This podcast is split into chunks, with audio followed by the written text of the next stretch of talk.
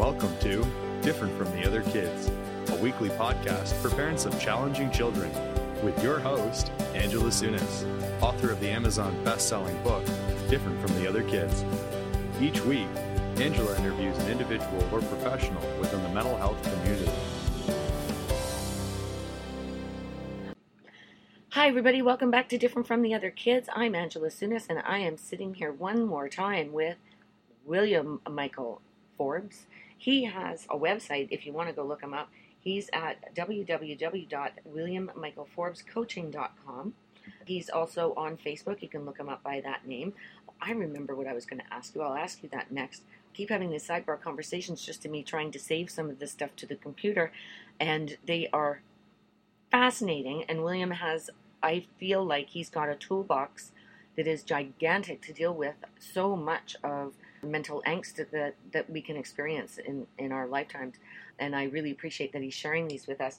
We were just having a sidebar conversation about the mind body connect and Williams just said something profound and I said hold on to that. I said because I want you to I want to put this on a recording so that you guys could all listen to it. So you were remembering better than me what we were just talking about. So if you wouldn't mind expound on the mind body connect, if you wouldn't mind, William. Thank you. I'd be very happy to do that. But first, say thank you again for having me here, Angela. I really appreciate it. The mind body connection is only an aspect of who and what we are. What humans really are is a non physical consciousness called soul that utilizes energy in the form of emotion. I always say that our emotions are our personal energy in motion. That that emotional energy comes from a source we don't know what that source is, but we utilize it all the time. But the soul is who I am, it's who you are. It's the non physical part that experiences and expresses through physical matter called the body, through a mental mechanism called the mind that we can change and alter at will. And we've proven that anybody can change the body, anybody can change the mind if they have enough knowledge and experience. But the soul is predominantly the aspect of self that I, in my work, am focusing on bringing awareness to on the planet so that because if everybody knew that the body and mind isn't who they are, they would have no need to compare themselves to anybody. Mm-hmm. They would have no need to take anything from anybody. They'd only have the need to recognize they came here to express and be what they came here to be, mm-hmm. whether that's love or fear. And there, and, and, and there are no limitations on that. Uh, the universe doesn't say, I can't build a sun that's 10 times bigger than the sun that you know, or that I can't, I can't crash planets together and create a, or create a whole new solar system this universal awareness, this energy that permeates all time and space, doesn't have restrictions or limitations. So it actually allows people the right to choose to be destructive, the right to choose to create more life, the right to do anything they choose to do with life. And the soul, when it is awakened, knows that it has choice. It's not the thoughts, it's the thinker. It's not the feelings, it's the feeler. It can direct both and be subjective to neither he just keep I keep getting chills, and he just keeps uh, stuff that comes out of your mouth. It just it resonates so highly with me. I was just sharing with William that I have had such a negative connotation to my mother passing. It's actually three years today that she passed, and I go through oh dear, I've been going through some really challenging times during the anniversaries, during Mother's Days, during Christmases, whatever it happens to be. And what's really interesting is I've been on this real spiritual meditative. Um, physical expression of uh, mind body connect items for i guess like full on about eight months of really trying to put it into my physical body and trying to put it into my psyche and it's been a, a real practice. And i my affiliation with my mother's death is is so different because it's not death it really isn't uh, death. She has transitioned. She's still there. She's just not physically here, but energetically, and for all intents and purposes, she is still present. So I, I have a completely different way. I, uh, we and I wouldn't have been able to have this conversation a year ago. That's correct. Uh, today, I, it was two, two to two and a half weeks worth of unbelievable terrible pain yeah. and it was it was not only emotional pain it was physical pain but going through this journeying and why I'm bringing this up is to encourage anybody on the other side that wants to know more about this stuff. Maybe you give William Michael a call, connect with him, go through and go to his website. There's, I wanted to bring up, he has another Facebook page, William does, and it's called Soul Evolution. And if you want to connect on this level and learn a little bit more about it, William, if you wouldn't mind, just give us a little bit about who's on that page and what you're accomplishing with it.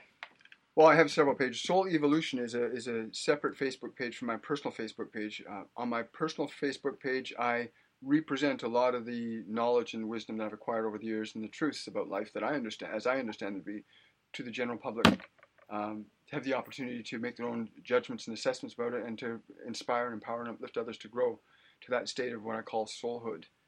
The page Soul Evolution is designed specifically to focus on ideas and concepts that allow the individual to differentiate between body mind so they recognize the body and the mind are just vehicles through which we express, much like uh, your body and my body are just transmitting and receiving stations in reality for information that right now I'm putting out in the form of a sound wave to you. Mm-hmm. But where this sound wave originates is not a physical place, it's a non physical place. And that's the place I truly reside. And when people make their transition, what people don't realize is if, I, if we have two radio sets beside each other and we got them both tuned to say 1050 CHUM, mm-hmm uh, we can hear them. If we turn one up louder, we'll hear that one more. If we turn the other one up louder, we'll hear that one more. If we break one and we don't hear that one anymore, it doesn't mean the signal is not still there. It just means that the medium through which that signal used to go is damaged or destroyed. But the soul, in and of itself, still exists. I'm likening the soul to the signal mm-hmm. that comes through the radio.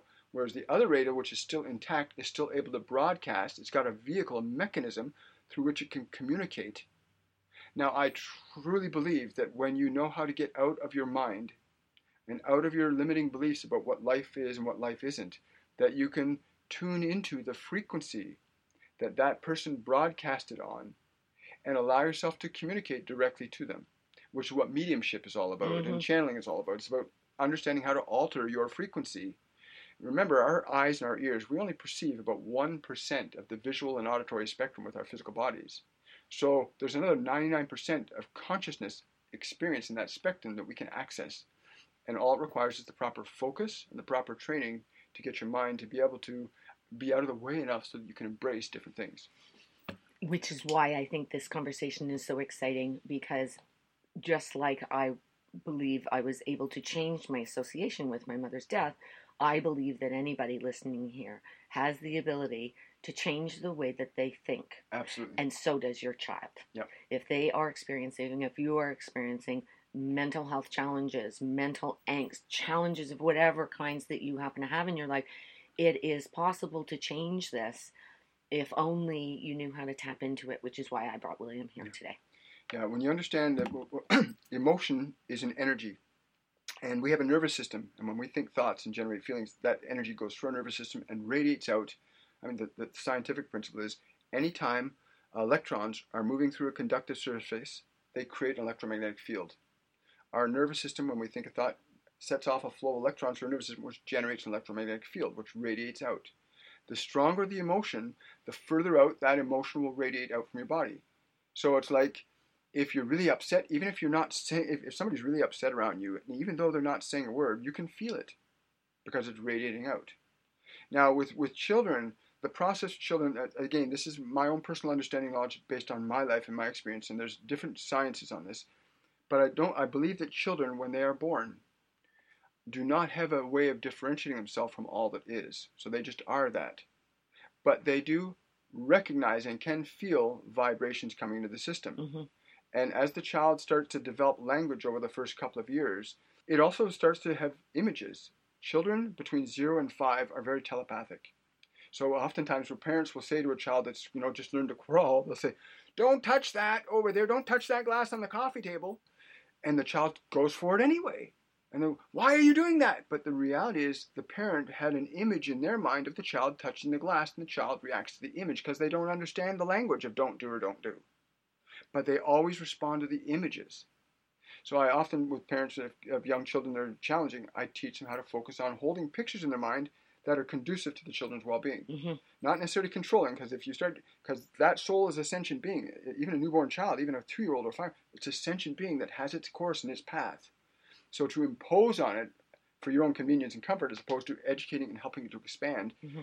uh, you might not get the results you desire mm-hmm. but when it's mm-hmm. truly in the interest of that child you'll always get the results you desire mm-hmm. um, one of the things I know for sure, and this is as a result of launching the books and having parents actually speak to me directly, uh, not so much through the podcast or anything like that, but I do know there are a lot of parents out there and their children are in great pain and they have cut off communication with the parent. Yeah. Um, in and that being said, that the parent end, ends up in as much, if not more, pain than the child is during this period of time. In dealing with these parents, it has been brought to my attention that it can help very much to try and energetically connect with that child, even if you can't be in their physical presence or if they don't want to see you.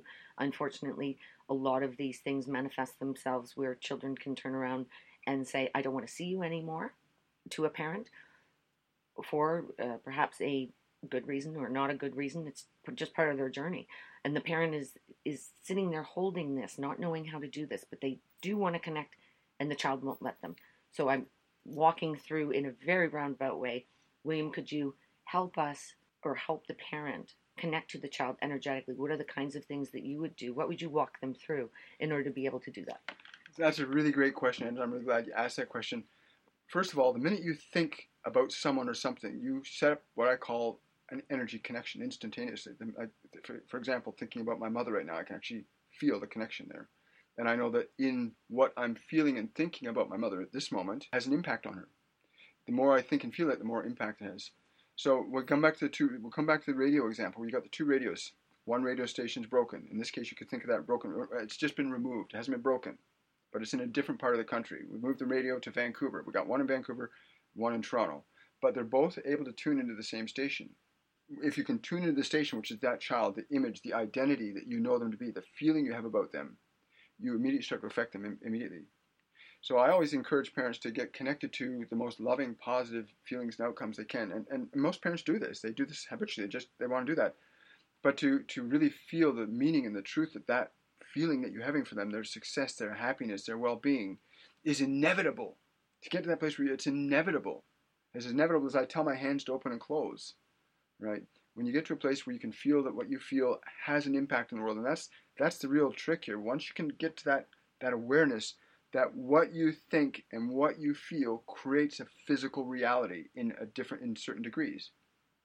And if there's no resistance to the idea that you have, there's no resistance in the world for it to manifest itself. The teachings of Abraham address the concept of non-resistance. When I encourage people to look into that if they want to understand non-resistance in relationship to the creative process. But any parent moving themselves into their heart of love and really feeling that state of love inside and extending it outward, no matter whether that child is present or not. I know my mom had to do that for me when I was a, a crazy teen. And I was out doing uh, stuff. I was, I mean, a serious alcoholic and I was a serious methamphetamine addict for five years. So I understand what a mother's worry can be, but I also understood a mother's love because she was able to communicate that to me. And I, I feel strong in my heart that the love my mother held for me also helped me get through those things mm-hmm, too, mm-hmm. to some extent. Mm-hmm. So, parents, your love is never ever going to be wasted or to be thrown up into the ethos so they can't feel it. If you can connect with them energetically by actually picturing them, William had also mentioned if our sidebar conversation, if you, even if you have a picture of your son or daughter that you want to connect with, you actually have to physically connect with them almost on a level before you mentally connect with them. So conjure up the image of them. Make sure that they are that you actually think about them laughing or smiling or something like that as you're connecting and you will be able to change things from there one of the things as i say that i have experienced as a result from from other parents that disconnect from the children going through some of this stuff different junctures of time is is so painful. So that's a, a wonderful amazing exercise may for I, anybody. yes please please. I, would like to add to that for people that because often I'll, we'll deal with people that don't believe this at first that they can actually affect people with their mm-hmm. thoughts. Mm-hmm. and uh, so there's an exercise i've given clients or i've taught in classes where i have people go out to a, a coffee shop or a restaurant or a place they know and to sit quietly in a corner and move themselves into a neutral state. Just be aware of what's there. Just take note of the environment and the general mood. The goal here is to recognize that you do influence time and space with your thoughts and your feelings. So in that place that you go to, you sit down for a few minutes, sense the space out, notice the mood, and then go into a state of internally just think the most happiest, joyful, funny, uplifting thoughts you can think for like a minute. Just get laughing in your head. Do whatever you can to make yourself positive and happy inside yourself without any overt physical activity. Just in your mind. See yourself jumping up and down. Woohoo! I'm having fun. It's a great day. I love this life. And get right into that for one minute. And then sit and watch for the next minute and see how the mood has changed. And 99.9% of the time, you start hearing people, even while you're doing it, you'll hear people laughing. You'll hear different things that resonate with what you're putting out. And then to validate further, you can do the reverse. Go into a state of real sadness and depression. And uh, again, no overt saying, but go into that and watch that. hmm I mean, high school kids know this. But I love when I work with high school kids and they're they're trying to sort through stuff. And I, I talk about the idea that they influence their friends with their thoughts. hmm So Cindy Lou or Johnny Smith is going down the hall, and he's a nice, attractive girl. You- You've got a thing for this person. You look at me, you look at me, and go, "Wow, I really wish I could connect." And all of a sudden, they turn around, and they look at you. hmm Oh my God, they're looking at me, right? Well, these kids are actually directing a thought wave at that person, and it connects them, and that person responds. Or you're thinking about somebody, and they suddenly call you, or you run into them. It's because we connect with our thoughts and feelings all the time. hmm Right. hmm But knowing you can do that consciously is what makes a difference, Yes. intentionally. Yes, the intention is there. Yep. Yeah, for parents that can be everything. If Yep. they can connect on their own Yep. on their own side, that would be just amazing. Uh, so I wanted to thank William so much for coming. Uh, this has been an amazing three interview process. William does personal and professional life coaching. His tagline is "Make your life amazing." He wants to work with people and cultivate a new way of thinking. He likes to identify your limiting beliefs, releasing some old patterns along with that is uh, really what he's all about. Um, loves the thought of uh, bringing about self healing. That's what he's that's what he's concentrated on. So thank you so much, William. If you want to connect with William, please check out his website www.williammichaelforbescoaching.com. May I ask? I always like to ask at the end of my interviews when we've had such an amazing uh, series of talks here. Is there anything that you can think of, William, that has been left unsaid that you think might enhance things for our audience, or uh, a parting thought? I guess the, what leapt out to me when you asked that question is this ask yourself, what is love? What is love as a feeling for you? And your body will know it, your body will respond to it. And if you can ask yourself, what is love? and feel that within yourself, just feel that response and stay connected to that feeling and focus on it, nurture it, grow it, you can see real magic happen in your life because love creates very different things than fear does. And most people go back and forth between love and fear, but if you can grab a hold of what is love to you, what does it feel like in your body, what is it as a thought in your mind, what is it as a picture in your life, and really own that, you can create a great transformation in your life.